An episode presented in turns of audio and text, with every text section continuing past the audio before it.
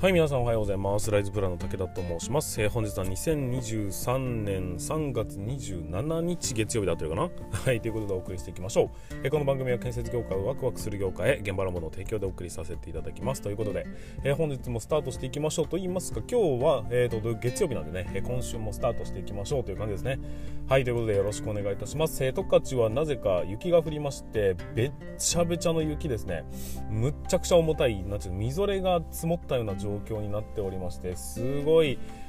歩きづらいし走りづらいし もうね嫌ですね。これは非常に嫌なシャーベットみたいなものが、え積もっております。多分今日は十何度まで上がるって話なので、えー、もう本当に無駄な雪ですが、まあ、多分溶けてなくなってしまうでしょうという感じでございます。えー、っと本当ねやめてほしいな。勘弁してほしいなっていうふうに思っております。で一応ね週が始まったんですけども、えーとまあ、家でね基本的に仕事をしてる僕にとってみるとですね、えー、春休みが始まって子供たちがいるんです。ってなるとなんかねこううん気分が乗らない 感じになるのでちょっと家から脱出をして違うところで仕事をしなきゃだめだなっていうふうに今感じておりますが皆様いかがお過ごしでしょうか、えーと、今日は月曜日ということで、えー、まあ、2週ね 2, 2週に1回やらせていただいてるんですが、えー、YouTube で、えー、建設業持ち上げる TV という YouTube チャンネルにおいて、え月曜の夜は武田のライブということでライブ配信をお送りしたいなというふに思っております。まだテーマはね明確に決まってはいないんですが先日あのお送りした対談形式でお送りした1日5分の削減案とかってあるじゃないですか。あれねやっててすごく面白くて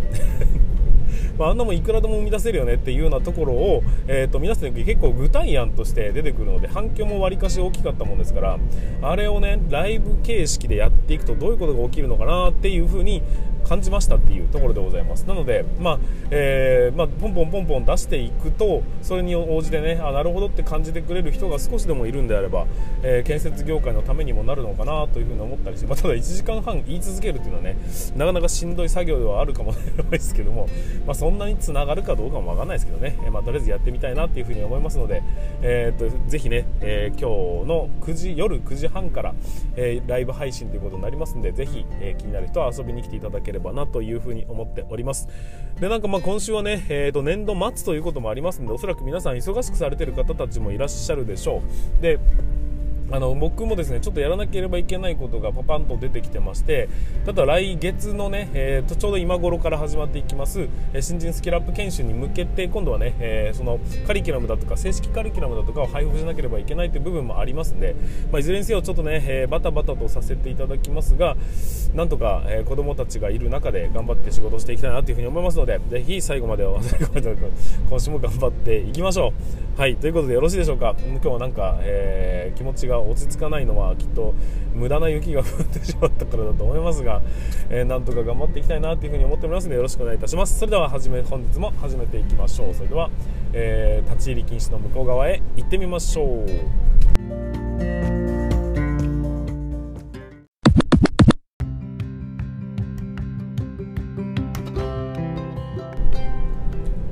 はい皆さん改めましてこんにちは。ライズプランの武田と申します、えー、建設業を持ち上げて楽しい仕事にするために YouTube チャンネル建設業を持ち上げる TV を運営したり現場ラボというサイトでは若手の育成働き方改革のサポートをしたりしております。というところで本日も本題の方に進めていきましょう。今日の本題は何かと言いますとえー、っと情報には同じ属性の人が集まるというようなお話をさせていただきたいというふうに思います、えーと、建設業界は非常にネガティブな状況のイメージを、ね、持たれているというかそういう情報のね、えー、形になっているような感じがしますがそれってね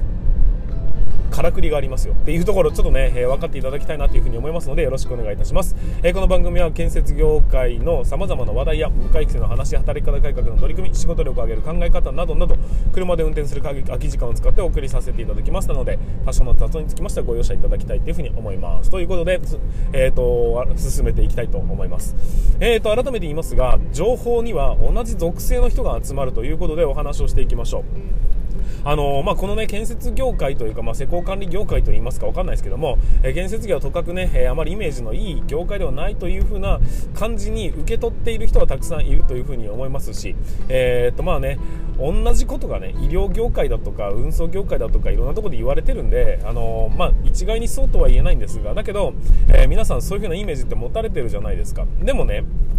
どうでしょうか？皆さん周りの人たち例えばそうだなベテランの人たちだとか周りの先輩たちだとかの話を聞いた時に本当にクソみたいな、えー、仕事ですか？というようなお話を聞くと僕は少なくともめちゃくちゃ楽しい仕事ですしやりがいがありますしこんなにスキルのたまる仕事ないよねっていうふうに思っているプラスの側面をたくさん知っているんです。で、まあ、先輩たちに聞いてもね、まあ、それは嫌なことはあるでしょうよと。だけど、えーと、いいことだってたくさんありますよって何が楽しいのって言われたらやっぱりこうポンポンと何が楽しいですっていうのって出てくるぐらい自分の中でこれはこれは楽しい仕事だよなって思ってくる側面もあると思うんです。そうじゃない部分だってあると思うんです。でねえーとまあ、いろんな情報が本来、えーと、建設業だとかにあるべきなんですけど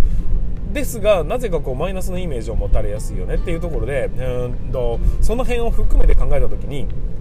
情報の真偽みたいなところって、えー、ちゃんと理解しておかないとまずいと思いますよっていうことをちょっと今回お話をさせていただきたいというふうに思うんですよ。でね、えーとまあ、程度にある通り情報には同じ属性の人間が集まるんですっていうことは分かっておいていただきたいなというふうに思います。例えばうんと建設業界ダメな業界っていうワードで、えー、と何か情報を出したとしますよね。そうするとどういう人たちが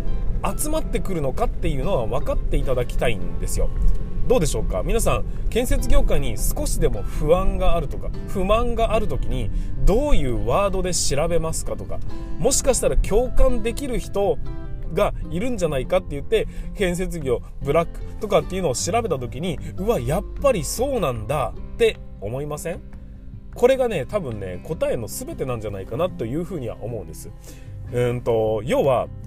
そういうネガティブな情報を出した時にそのネガティブな情報を見に来る人ってどういう人なのかっていうのをしっかりと想像していただければそうじゃない属性の人は来ないんだっていうことが分かりますかね。だから、えっと、ネガティブな、え情報が出た時にえーと、そのコメント欄だとかがバーッとこうネガティブなワードが山のように学ぶじゃ、うん、と並ぶじゃないですか。そういうふうに並んでくるということはそこに集まってきた人にとってみるとやっぱりどこもそうなんだって感じられると思うんです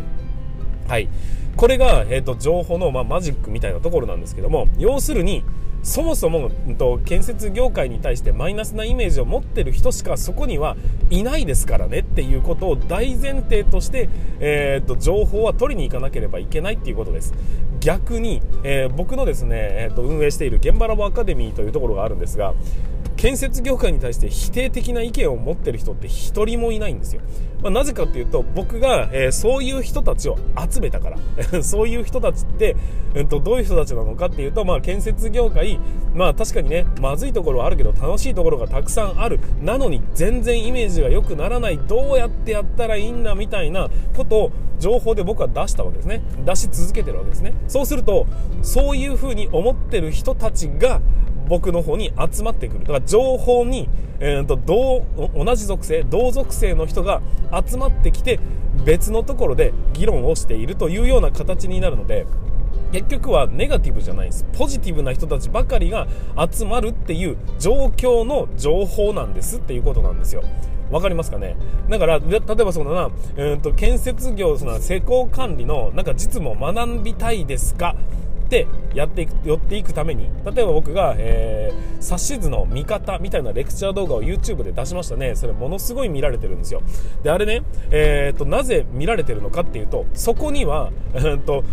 学びたい知りたい聞けないとかそういう人たちがそこに集まってるからってことなんですよ。つまりそこに集まってくれてる人たちっていうのはめちゃくちゃ学びたいというふうに思ってる属性の人たちばかりが集まってるってことなんですコメント欄見てみてください、えー、全くネガティブなワードは出てこないんですよ。わかりますか？単純な話をしますが建設業界のイメージがなぜ良くないのかっていうともちろん、えー、事実残業が多いよとか、えー、休みが少ないよとか給料が安いよみたいな側面はあると思うんです。あると思うんですがその、えーと、良くない情報を前に出すとそこに集まってくる、えーと、批判的な人たちばかりの属性の中での会話は全てネガティブなことばかりが集まってきてやっぱりそうなんだって自信をつけてネガティブな、え、放送をまた別のところでするっていうふうに情報がどんどん拡散されてる格好です。で良い情報っていうのは基本的に人々は望んでないんです。悪い情報っていうのは人々が望んでる情報なんです。不倫の話題めちゃくちゃ好きですね皆さんね。誰々が結婚しましたよりも離婚しましたのが好きですよね。そういうようなことで人間って人間なのかな日本人なのか分かりませんが少なくともマイナスなイメージを出すと結果として人々の注目を浴びることができるんです。だから、えー、そういう情報を出すと要するにね伸びるんですよ。めちゃ見てもらうことができるんです。だからそういうワードを出していくっていう。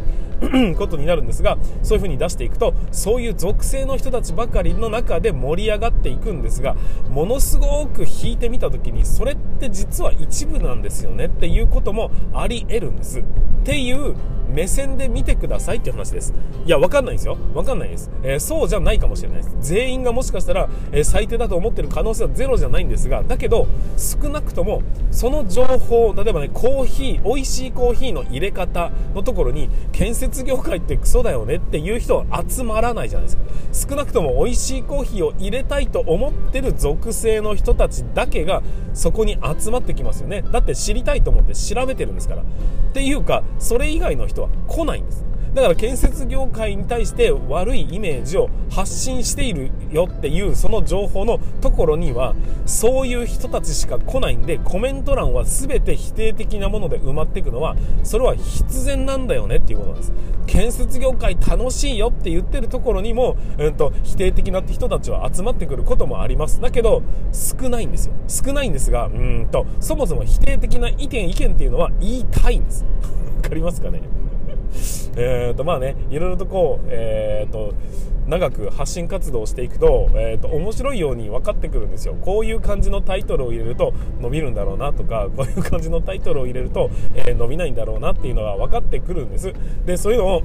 加味していろいろと考えていくと,、えーと、やっぱり否定的な意見には人は集まる。で否定的な意見ほどコメント欄も、えーと集まる。で良いとか楽しいとかってなってくる時にはそこには別に、えーと、情報が集まってこない。なぜなら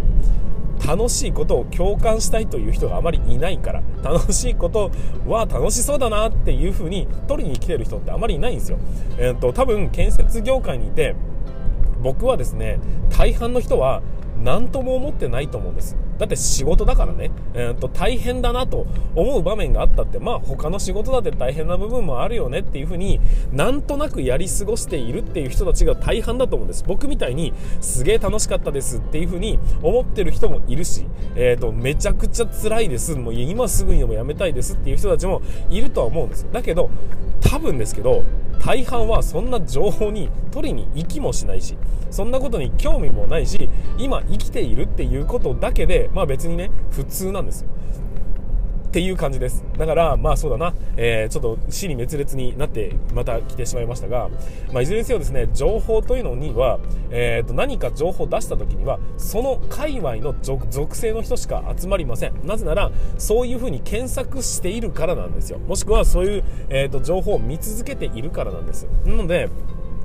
そういう人たちが集まるところに行っても、まあ、要は否定的な意見を聞きたいならばむしろそういうところに行けばどんどん否定的な意見はたくさん出てきます。だけど肯定的な意見が聞きたいのにそういう否定的な場所に行ったとしても否定的な意見しか得られないんで不安にしかならないんです不満しか出てこないんです。そういう風になってしまわないように少なくともね、まあ、建設業だけの話をしてるわけじゃなくて情報ってそもそもそういう情報、まあ、何か情報を出したらその属性の人たちばかりが見ているからねということは分かっておいていただきたいんですよ。だったらそのね情報の取り方っていうのはどういう風にしたらいいのかっていうのをね自分のモチベーションをどう保ちたいのかマイナス側の方に振っていきたいのかそれともプラス側の方に振っていきたいのかそれによって調べるワードって変わるじゃないですか。ってことは見ていくワードも変わって、えー、建設業の楽しさ。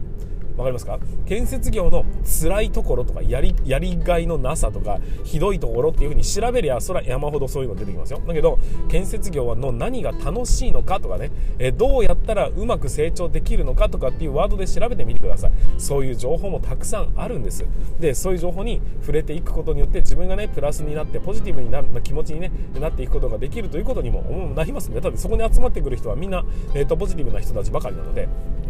そういうマイナスがいいのかそれともプラスがいいのかそれはね皆さんの情報の取り方、えー、怖いもの見たさも分かりますが、えー、良い方向に自分の気持ちを振っていくためにはやっぱり良い情報の方に、えーと、シフトして検索をかけたりだとかそういう情報を取りに行くのが一番良いんじゃないかなでその周りにいる人っていうのはおそらく建設業界に対してポジティブに捉えている人たちばかりだというふうに思っております。まあ何度も言いますが少なくとも現場ラボアカデミーのね、えー人たちっていうのは皆さん建設業界に対して否定的な意見はほとんど持っていない、まあ、あるんですよ不満は。だけど、えー、だから建設業をワコンだとか二度と入るかとかそういうようなことにはならない人たちばかりが集まってるんでぜひね、えー、そちらの意見も聞いていただければななんて思ったりしております、えー、現場ラボアカデミー第3期生の募集がですね来週来週からか4月1日から始まっていくような格好になりますんでぜひね気になる方がいらっしゃればご参加いただければなというふうに思っております。